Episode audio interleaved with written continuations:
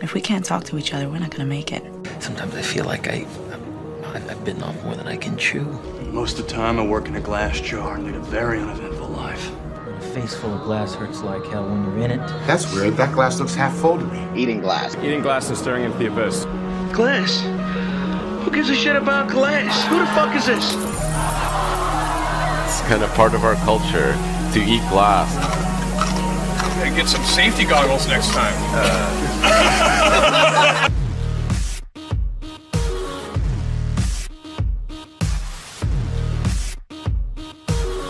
Hey, everybody, and welcome to Chewing Glass, the show where we talk to developers building in the Solana ecosystem. Today, once again, another special guest, professional surfer, glass chewer, um, and the uh, underwater hockey specialist. We have with us today Anatoly Yakovenko, um, founder and CEO of uh, Solana Labs. How's it going, man? It's great. Good to be here. Yeah, it's been uh, it's been a wild. Um, I think I don't know. Maybe it's been a wild eighty four years, but in reality, like the last six months have also been pretty wild. But the the networks it held never up. Stops. it never stops. the networks held up. We've had some really cool mints lately, just lots of stuff. But the way we normally start this show out is is really just to like hear the the origin story of Anatoly. Like you obviously founded Solana, you built this incredible technology, but like I want to go back as far as we can to like when Anatoly actually started writing his first line of code or just got interested in software in general. Was this always something you were into or or did, how, how did that whole thing start? My first line of code this is kind of funny. It was like I think 5th grade in the Soviet Union they had somehow gotten these like computers that could do basic. I don't even remember what they were, but I think they might have been like Commodores. They got them like from like some special donation, and we had a programming class, and I hated it, and I switched to theater. okay, I don't think anybody knew that, but that's interesting. yeah. and then, uh, like, and then I got into it while I was already in the states. Um, kind of like in my middle middle school teenage years like middle school to high school dabbling around with html and jquery and all that fun stuff or were you a little bit deeper than that oh this was i think before well this it, it, the web was kind of like this was what 95 oh, 94 okay. 95 um for whatever reason i like found some other like i think uh friendless teenagers. We we started like messing around with like linux and like the hackers movie came out. It's just like kind of became like something that i became more and more interested in like computer networks open source and learned a little you know bare basic bones of c and like kind of that was like my start. Actually i remember when you were like started to tweet. There's like that hackers um, channel on Twitter, and I started like I followed it because they would just show those little clips or whatever. A- Yeah. Actually, hackers was the start of my sort of interest in computers, even though most of that shit is just completely unreasonable. But like that was sort of my intro into it too. Like it was like, wow, this is pretty crazy. Um, but I, I still watch it at least once a year. Yeah. Still. I had a I had like a friend that had like 2600 magazines and we would try to figure out how to like mail bomb. Oh, I had uh, do, net do NetBus. things that we're not supposed to. Yeah, we had NetBus, which was just this basically a Trojan horse that you sent to your friends over ICQ so you could open up their CD-ROM drive and all kinds of weird stuff like that. so, so you did that. Like, did you? So, I guess the trajectory for you, like you, you think at that time you were like, um, you're going to go to college and you're going to like dive deep into computers, like, and like you got to see. So, I'm guessing like I- CS degree. Uh, yeah, I was actually split between doing CS and like bioengineering. Uh, uh, like I like bi- biology, microbiology, and chemistry, and um, and like I, I don't know. This was I. I was a bad student in high school, meaning I didn't have like good habits. When I got to college, I thought those I could like ride on that, and I overloaded my first year with like all the really hard bio classes, all the really hard CS classes, and that was hard. And I decided to drop the bio stuff and focus strictly on CS. and then we're like when you were, I mean, I'm assuming like when you were in school, you weren't just taking the classes, you were sort of experimenting on the side, just like building random, tinkering around with random stuff. Yeah, um, I met up through underwater hockey. This is like through like some friends. Uh, like a couple folks are working on a startup, and I joined them. And this is we're trying to build voice over IP systems that could basically take like run your phone switching network. This was before Vonage or Google Voice, but kind of did the same thing. We had we didn't have this like global phone switch idea that would have been better, but we were trying to like build these systems for like people to put in their businesses or whatever and like built these programmable like phone dispatch systems that you could like like I don't know if you remember those like really cheesy menus. You like press one to do this, press two to do this, but like you could generate all of this stuff really easily with like XML and, and whatever. Like make make all the phone switching pure completely software configurable. And this was like 2000 before the and before the dot com crash, but then we continued building through it like through college, but we were in the middle of Illinois. It's really, really hard to get funding in the middle of Illinois after the dot com crash. So, like, while we were in college, it was pretty easy to keep it running on ramen, and then it just kind of collapsed. Yeah. Uh, so, so after that, um, like, I think a lot of people know like where you ended up prior to Solana. So, like, sort of like, let's start yep. with your sort of trajectory after college and the sort of the jobs that you had and like and what you were actually doing. Um, yeah. So, like there was uh like Qualcomm was using the same kind of software stack to build a bunch of like phone systems. One of them was like a push to talk system, and um, they basically hired me on the st- on the spot because I was like a college kid that knew what the hell was SIP was and like all of cheap these like cheap labor real, to, that who knows yeah, their shit. Yeah, yeah. all all of these like really like you know RFCs that are like very, very, very erudite and like full of weird jargon about like phone systems and switching and, and all this stuff.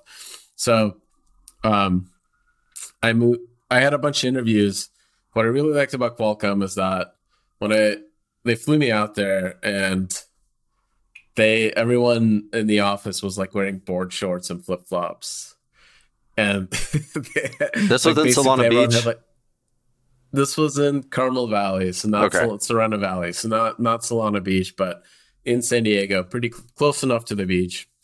Um, so I was more, I was kind of like, okay, this is like way better working environment than anything else that I had lined up. So I ended up working there, and I kind of immediately, for whatever reason, I just like was into benchmarking and like profiling and digging through the code and figuring out where the bottlenecks were and trying to understand like the software why it was written poorly or like in a certain like inefficient way and, and optimizing. And it was just for whatever reason that was always kind of where my instincts went. How do I make the system faster and better?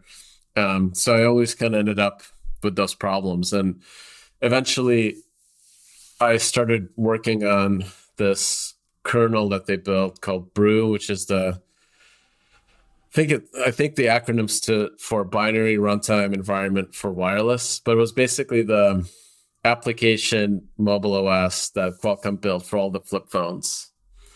And I forget what year it was this, maybe 2004 or something like that, 2005. Um, phones were, you know, there were flip phones.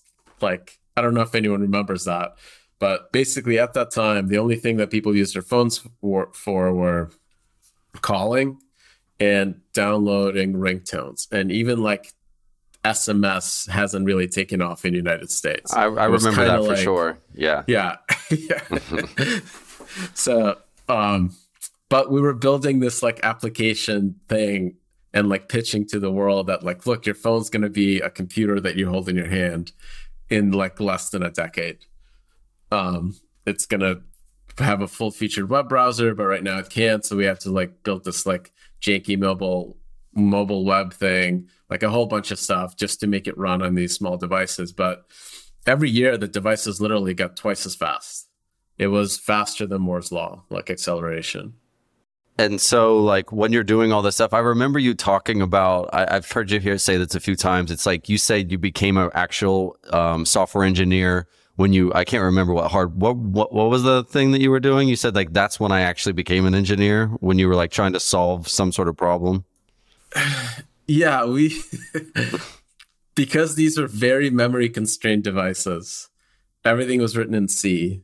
But because we wanted some decent software architecture, the the structure of the code was laid out uh, with C++ compatible virtual tables. We had basically implemented like a Rust trait system with inheritance that had a structure with function pointers and reference counts and like it was very bespoke and like hand tuned, but you know, could run in a sub two megabyte RAM device and would load your contacts app in like less than 50 milliseconds. And if you go to your Saga or your iPhone right now and try to load contacts, it takes a while. Like it's it you can actually like see it like churning through stuff. So that was actually like kind of like doing all those optimizations, trying to fit everything in, in memory and like these were like 16 bit devices, not even 64. like the bytecodes were 16 bit. Uh, it was pretty fun. Like just you were always like fighting the hardware as it was doubling at the same time. So it was kind of like uh interesting weird challenge there. And I feel like you always talked about like basically your like in that job, your whole entire job was to basically cram around as many bits and bytes as you could to transfer it at one device to another at the speed of light. Like that's like the optimal goal there, right? Yeah. So as these devices got more complex, uh, they started calling them system on a chip. And this is kind of like you take all the stuff that's in your PC. I think modern day laptops are closer to system on a chip but like you look at your PC with all the cards, right, and the motherboard, all of that stuff is shrunk down to the chip itself. And it's just all put on a chip directly as different components. And you got to still build communication protocols between them. There's message buses and all this stuff. And you want to minimize the amount of time you spend sending data and like waiting for things and like build the right kind of protocols that deal with consistency and all of this other things. Um, so, like one of my last projects um, was like part of this uh, the Advanced Technologies Group, very fancy name. Uh, but we were basically trying to figure out how to use all these extra systems on a chip that were on a Qualcomm device for other things. So there are all these DSPs that are mostly used for voice, but they're super efficient, super powerful DSPs. So we figured out how to like make them work from the OS, like from Android, and got people to start writing like augmented reality and like VR, AR stuff and like sound and, and these all these like high level processing features. And it was like the first device that had AR was built on that. It was like Google's Project Tango. Um, so a lot of work kind of went into that like low level like optimizations trying to analyze how things work and like and also at the same time building a platform for developers. So yeah, all, all my big projects ended up somehow like I'm building something between the bare metal and, and the developer. but you usually you stopped before like the abstractions that were built on top of that though. You were sort of like you stayed pretty low. Um tend to actually go like I would try to actually get pretty vertically integrated like from the from some interface that the developers would use directly down to the metal because there's a lot of spots there where like a poor abstraction can like add you know massive overhead. Right. So i want to i want to save a lot of the solana stuff for later so i sort of want to hear like um the uh actually so so you're doing like you were basically talking about one of the last projects you worked on so like what year was that roughly uh shoot. Maybe like 2013 so you worked at one job your entire life before solana out of college? You worked at qualcomm your entire career basically in the in those early days? Yeah then then i like bounced to a couple companies in silicon valley after that. So i went to mesosphere and then dropbox. Now I'm curious to hear like pre Solana, any of this stuff. Like, what was your like? I'm assuming like what was your first intro introduction to crypto, or just like all the things you found along the way? Was it Bitcoin? Was it like did you trade shit coins? Yeah. I I know Ethereum had Yeah, some yeah. things to do, so yeah. so like um i think everyone that was like a curious engineer had heard of bitcoin and like especially during the um financial collapse in 2008 like when shit hit the fan with with like finances and greece was gonna like melt down and like take over people's like banking accounts. Bitcoin actually came into the forefront but i, I heard of it a bit before that. Um and like my interest in it was like oh i could mine it and i was like i was trying to i like mined it on the on my cpu and then like i was trying to figure out how to like build a faster miner that would run on gpus but before i like got that project going somebody released a gpu miner and then shortly after uh people were like building stuff on fpgas and and like designing asics and the best memory that i have of that period was that like there was a company that promised to be like the first ASIC on the market, and uh, you like send them money, and they delayed shipping the ASICs so they could mine Bitcoin with the ASICs that they built and extract all their like hash power supremacy out of the network. Because then a bunch of other ASICs came in line, and, and it was no longer like uh, alpha to have that ASIC. So Yeah. it was- like I think the the definition of a rug, right? Like that was my first my first true experience with crypto was was uh was that. Um I like didn't even though like it was in the forefront like during the 2008 crisis and like you know like I was born in the Soviet Union and like the idea of having self-sovereign money that the state can't like censor is actually like I don't know, somehow burned into my skull.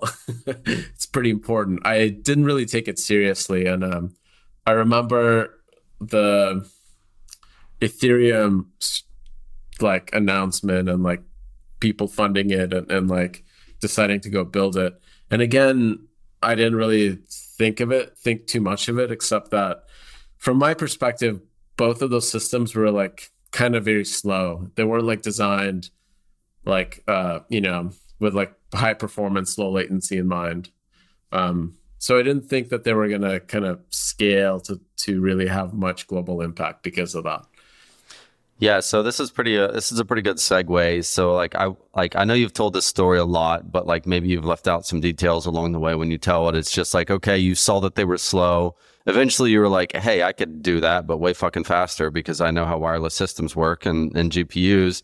And then, like, I guess if that's the way that it went, like, I know that you. It wasn't just Anatoly who did all of this like there was a team behind this like Greg Fitzgerald and like these like these guys that you recruited. So like how did that whole thing work once you that idea? Was it two coffees and a beer when you built Solana or was it two coffees and a beer when you like had the idea that hey I'm to do this this was 2017 so there was this like the first big bull market.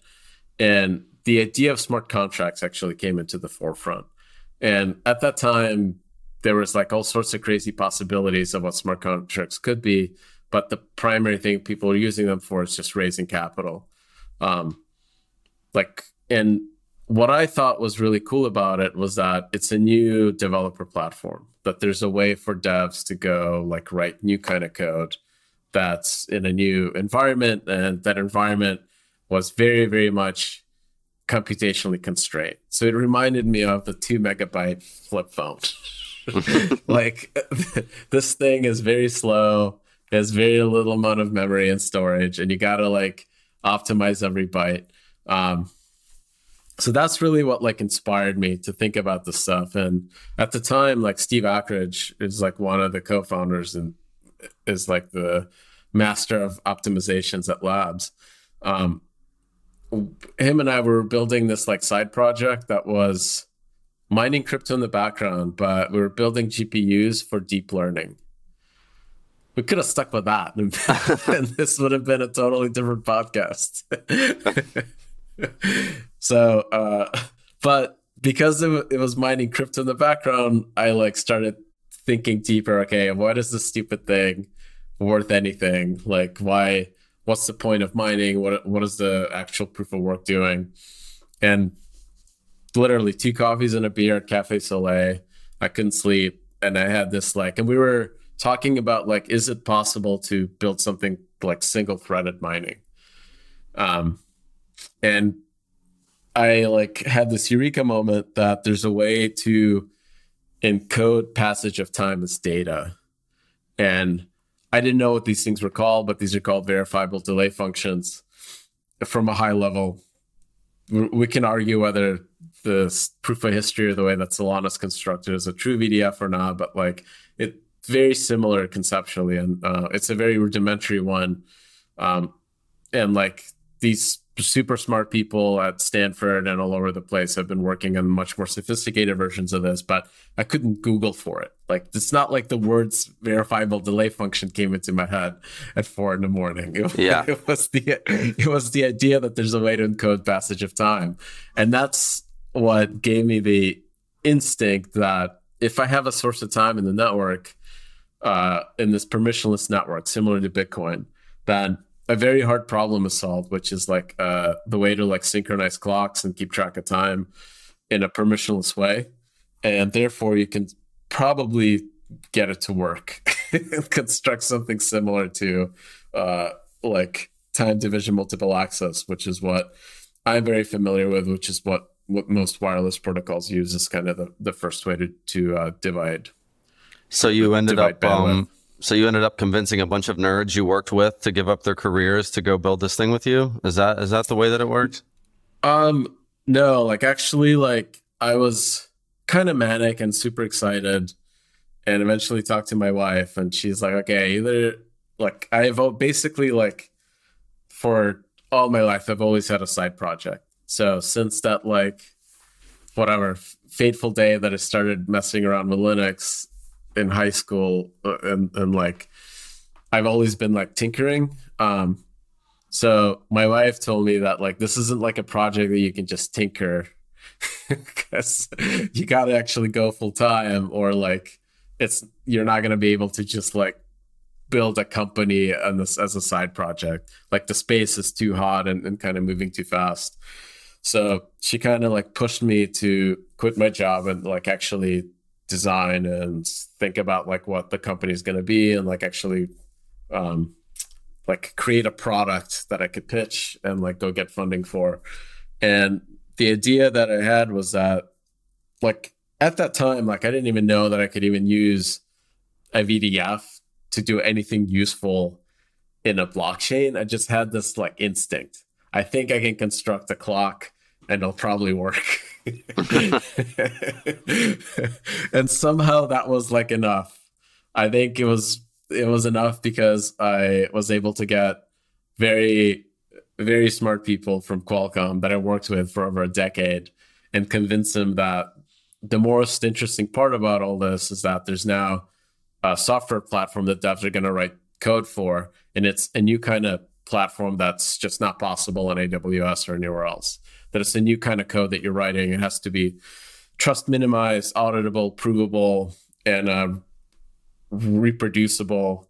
Um, and that's something very, very new and unique. Um, so that that like idea of building an operating system was, I think, what got everyone together. And like what we thought we could focus on was that because of our experience, we could build like the most optimized, fastest version of it.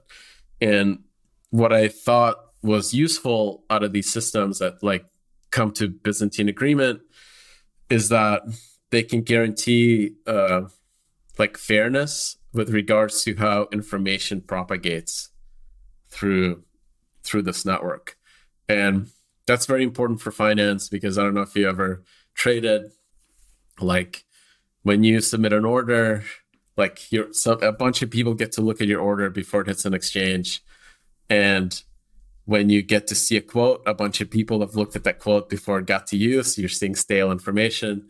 And none of that is very fair, right? So you get to see very kind of delayed reads of what the market is. And when you try to do a write, it, a, a, lot of people get to can write in front of you. Um, so both of those problems I thought were solvable by something like that looked like Ethereum, but much, much faster and like optimized to the hilt. So that was kind of the idea that I had. Um, and that's what convinced, I think, a bunch of my colleagues at Qualcomm to, to join me. Um, and that was pretty lucky because I was able to pull like, you know, like principal engineers, like really, really smart people that have worked on, you know, compilers, GPU architecture, like network protocols, like uh, you know the LTE standard, like stuff that like fundamental technologies that like make all cell phones work, and have a lot of experience, like kind of and gut instincts on what's fast and what isn't. Yeah, that's uh, it's funny. Like whenever we, I and I just want to say it, like when you see online and people like arguing about the like the knowledge that like some people building Solana have. And like I sort of like laugh in my head sometimes thinking like these guys were building systems on legacy phones that like nobody thought was possible. So like it's it's really cool to see. How long did it take to build the very first version of the Solana protocol? Um so we got like we were trying to do it incrementally. So we first proved that we can we can process that many signatures per second on a single node, and that required four GPUs, and we are like targeting a million signatures per second. Um, so that was kind of showing that if you have a, a single node that can do that much, you know, if you have a network of these, it's going to run as fast as the slowest node in that bunch. But if the slowest node is doing a million things per second, that's that's pretty fast. So that was to demonstrate that you don't really need sharding in any other technologies. You just need to demonstrate that you can do that many signatures per second and that you can propagate the data out that quickly. And that took, actually got something running in six months that was single leader, like a bunch of validators that were receiving the data, but like Turbine sort of working, but totally busted. and and uh, no consensus. It was just single leader. Everyone receives the data and then votes, and we could see that they were doing stuff. And then we had a, a way to like load uh, C. We we could write C code. Like we found a BPF virtual machine, and uh, we got C compiler to generate. And we were actually writing our first smart contracts in C, um, just to demonstrate that it works. That took about six months, which is pretty fast. But then it took almost two years to get consensus and everything else working. Luckily, it was like depth of the bear market, and it wouldn't have mattered if we, if we were delayed or not. But you guys, you guys, I remember this conversation like sort of taking a big risk. You guys really didn't like weren't super proficient in Rust as far as I know, and this was like a game time decision. You're like, should we do this or shouldn't we? And you just said, like screw it let's try it in rust or how did that work? Um i mean that was like rust was an up and coming language. I think the biggest risk there was that is rust gonna be sticky or not for us to to go use it? It was.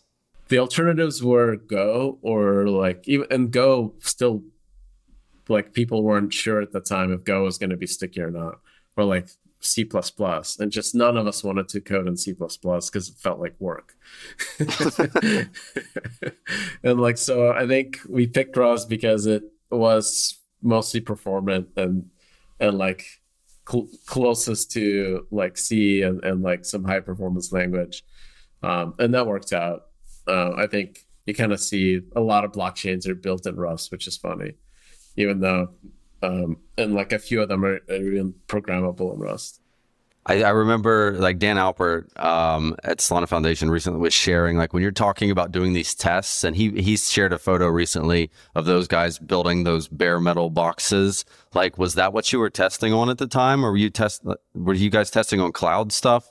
Yeah, we were testing in Google Cloud, but we wanted to test in bare metal because we Google Cloud is is like doesn't simulate the real internet as much and like having bare metal systems you just have more control and you could see the difference between like you can you know change the switches up you can change the mix things like that and how, how many how many of those bare metal systems did you guys have whenever you like set that rack up I wasn't that much. Uh, I think it was like maybe around 20 or something like that. I think at most. It's only later when like the the whole foundation delegation program we got going that we got access to like, you know, a thousand boxes. And this whole uh, so like that V1, the one or I guess like before Solana went live on mainnet, how many engineers uh, were actually actually had worked on that protocol? Like, I mean, I know the original founders, and like I, I know some twelve. Okay. Yeah, it's not that many. Twelve yeah. engineers for like two years. um. So yeah, twenty four months of engineering time. We're able to go from nothing to brand new everything brand new runtime, brand new consensus mechanism, brand new gossip protocol, block propagation protocol, all that stuff. And like, um, it definitely like, like we launched as fast as we could, and we we felt that um, it was safe, that like there weren't any like safety bugs, but liveness bugs were something that like it's just really really hard to test unless you're out in the open internet and you're interacting with every kind of system that's just like doing the thing that you don't expect. Um, so even even though we had like a like a uh, tour de sol which was like a program for validators who join the network and then try to crash it and all this other stuff and like if we incentivize like malicious behavior in the network it's really really hard to uh, to like actually test it the way that the real world tests it. Yeah, so um like the the experience of like building Solana. So you say you you did that in what in 24 months? Yep. And you earlier you mentioned sort of like like you were talking mostly about like order books and and how and how that works. And so was your like obviously right now there's NFTs, there's gaming, there's social. Like when you were actually building this, was your whole mind sort of focused? Like, because I think the original sort of marketing was like, like Nasdaq, um, like on the blockchain essentially. So was that your whole idea that this was going to be a financial system without all this other stuff that lives there on the blockchain now? Blockchain at Nasdaq speed. Um, yeah we actually like talked to a bunch of different use cases, but I thought that was the hardest use case to get an order book working. And if we could get it to work, it meant that everything else was going to be easy because like the demands from an order book are really low fees, really fast finality, eh, like confirmation times, and like the high high throughput. So if that was our kind of test case and it works, then we probably solved all the other problems. And then we were almost right there. Like the yeah. one problem that I, I missed was that, like, how quickly different kinds of use cases and different kind of demands sprung up in the network that just was totally different than you'd expect out of an order book. Um, and that required a different kind of fee model than we initially anticipated. Yeah, and and and also like the thing that I didn't realize until like um, somewhere pretty far into 2021 or early 2022 was just like the complexity of DeFi transactions and like the sort of ramifications of some of that, which is like it's hard to really know that, but like you you see like how like the, the TPS of Solana, which most people call useless metrics, because when you actually factor in like what is happening on a DeFi transaction, it's like pretty pretty incredible. It's not like just like sending a token from Chase to Toly. It's like there's a lot that goes behind um, all of that. So moving on a little bit, like it was cool to hear sort of like the whole sort of idea about Solana, but like a lot of the stuff that we like to do on this show um, is is talk about like um, some things about Solana. And I always ask this question, and I actually asked the question very pointedly. And I know you don't necessarily build on Solana anymore, but like what sucks about Solana development? Like I know you have some opinions on some of this stuff and they're probably a little more like lower level than some of the engineers building dApps, but like like what sucks right now about building on Solana? I would say that like the the lack of interfaces is probably like the biggest pain point. Um and that's being addressed. There's like a whole project there. Um, and it's a very technical thing. I mean, there's a kind of two pain points. One is the lack of interfaces. The other one is that developers have to specify all the accounts account constraints. The latter one is we can't you can't really get rid of it without incurring like a performance cost.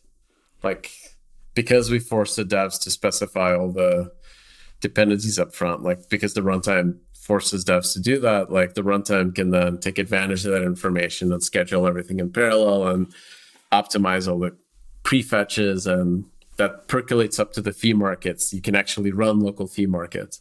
So all all of those things are really important. But that was that was your thing for like that was the trade off. Make Solana faster by forcing the devs to like rip their hair Yep. out. Yep.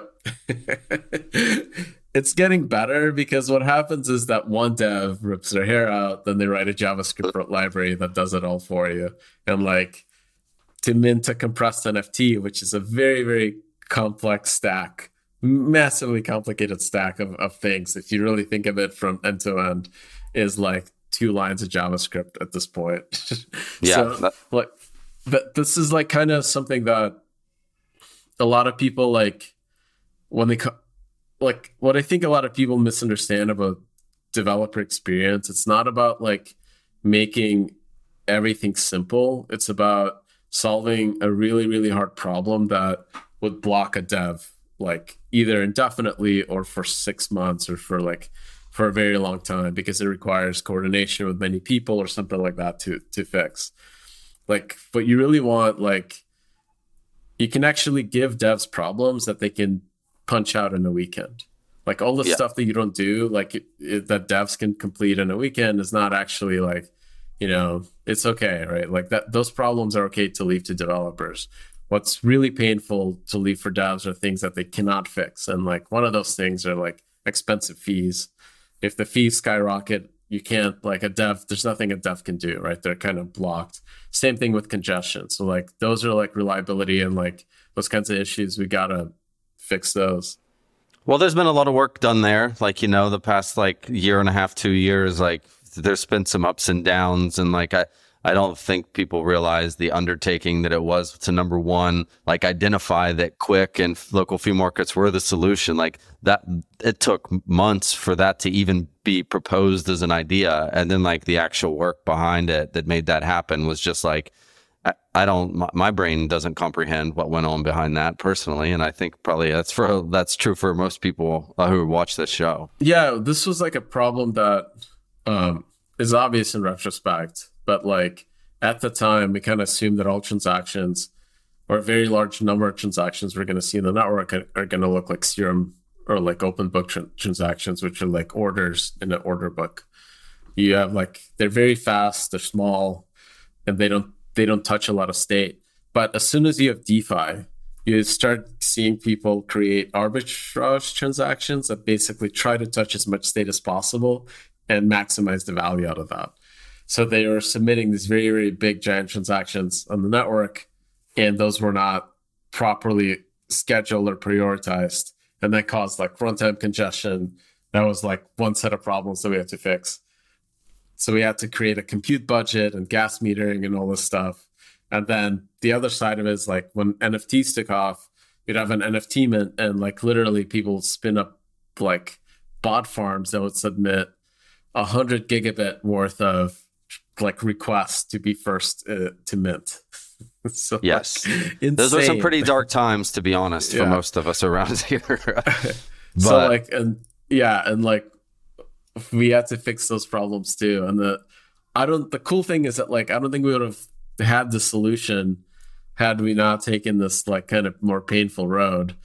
I think the naive solution is to just like globally raise fees like make make the fees go up and then that causes the spam to back off. But that's very problematic because that means that if you have a system with defi cannot support payments at the same time. Those are non overlapping use cases. And if DeFi causes fees globally to go up or NFTs cause fees globally to go up, it actually means that you should split the network into three one that's only does payments, one that only does DeFi, one that only does NFTs. Otherwise, And- otherwise, somebody goes to the grocery store on a huge like Right. DeFi stuff, and they swipe their card, and like they're they're like, what the hell was that? That cost more than my coffee.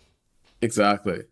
So figuring out that that problem existed and that we had a unique solution was like painful process, but I think resulted in like I think a really awesome product. Like at the end of the day, so because we had all of these fixes uh, or all of these things that we added to the runtime to make it parallel meaning that the devs had all the all their state dependencies declared ahead of time you could actually trace this up to where transactions that are added to a block producer.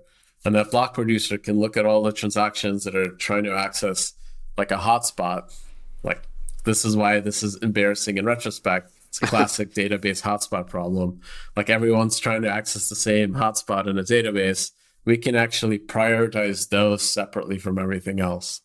And once you do that, you kind of have these very nice uh, isolation for fees and these local fee markets then can charge access to to the state locally, and they don't impact any other fees. Um, so once that was in place, the network like massively stabilized. We start getting these like big DDoS attack vectors, and um, DeFi liquidations would reliably clear and like everything's working. So I wish we could have launched with that, like, but sometimes you don't get, you, you know, you don't have control over that. Yeah.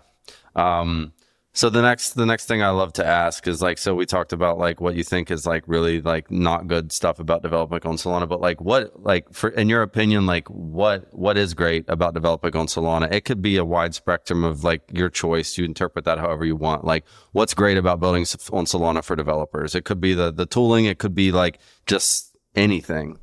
I think you have like now really good set of tools and commu- like ecosystem companies like Helius and Metaplex and like you know Tensor and Magic Eden and like and like you know for whatever kind of thing that you want to build, there's already a very robust, sophisticated API that can get you going and like really cut your development time by you know a factor of ten. A lot of the stuff that you need to do has already been written. All you need to do is just kind of manipulate it from the client side with JavaScript um, including even things like governance with like every kind of voting scheme you could imagine. Use compressed NFTs for votes, using regular NFTs for votes, or whatever you want to do. Um, a lot of the stuff basically exists. Uh, it, what we're seeing now are like people then taking these pieces and then like creating new innovative products. So like Vibhu is not a, a he's not like a super systems engineer. Uh, he's he's more like a consumer like kind of application like developer. His the the app that he built has minted more NFTs than I think any other app in crypto. It's like over 20 million NFT. Yeah. Drip, DRiP Haus has minted more NFTs than I think every other application combined. yeah, it's potentially it's, in, it's incredible, and yeah. like also now we have helium with the hotspots, and like there's just like so much cool shit going on, and also like even though this might make you cringe, like we do have Seahorse Lang, which you can literally like write Solana programs, and that actually works, and and that we also are working on some things around the TypeScript version of this. Like the whole goal here is just to like make this accessible as possible to anybody. And like every day there's like some new abstraction. There's a Unity SDK for Solana. People are building on-chain games now. So to to watch since I've been here for a little over two years, to watch the days when I came in and like Discord was somebody would ask how to like transfer SOL and the core engineers would just tell somebody to go look at the tests. Gone are those days because we actually have the have the resources and like like you said APIs and like Web2 style yeah. SDKs that do the indexing and like all this stuff for you. Like it's like um, there's only a few glass chewers left in this world, like Noah Prince and a handful of these guys that actually are masochists who love actually pain. So they uh, there, there, there's there's still some wild cowboys out there that actually love like just figuring the shit out that nobody else wants to do. Um, so to wrap all this up, man, like there's there's one final question that I want to ask you, and like just for all the listeners on this show, it's a lot of younger devs, older devs, but the real question is like, what about that guy who's just thinking about getting into Web three and building on Solana, or the guy who just started, who's sort of unsure about like what the future looks like, like what sort of advice would you give that person who's like really passionate about this, but like not quite there yet? Um, like we've had a ton of companies start out through hackathons, like just go like submit, and even if they don't, um, even if your project doesn't make it, you can get hired. You can meet like an awesome team and then work on then your next hackathon submission. There's a ton of stories of people that are like, hey, we met during a hackathon and then we continued building and and like have now built like mango markets or whatever, right? Like just it just takes like a bit of perseverance and iteration, but that's what starting any company takes. A lot of it is just blood, sweat, and tears and iteration. Yeah, and I talk about this a lot. Like I tell people the ones that grind and stick around eventually find success if they work hard enough. Like obviously that's not 100%, but I, I tell this story sometimes. I met Tensor 2 years ago. Um, and they had no idea what they were building. It was something not Tensor. And then like 2 years later, multiple iterations later, like they didn't just find success overnight. They spent 2 years figuring out what the hell they were going to do and then like they crushed it. And like here they are basically just um just really doing an amazing job with with their marketplace. Um so uh anyways like i mean i think that's good advice. Like you just like global hackathons are the big opportunity. Find the right teams the right people and just start collaborating and trying to build something fucking cool and and just keep at it well thanks Toly uh appreciate your time jumping on on the show um it was really i know you're a pretty busy guy. I think you're on more podcasts than Joe Rogan at this point in time. So we'll uh, we'll just go ahead and uh, and wrap it up. But again, man, thanks a lot. Thanks to everybody to watching, and see you next time. See ya.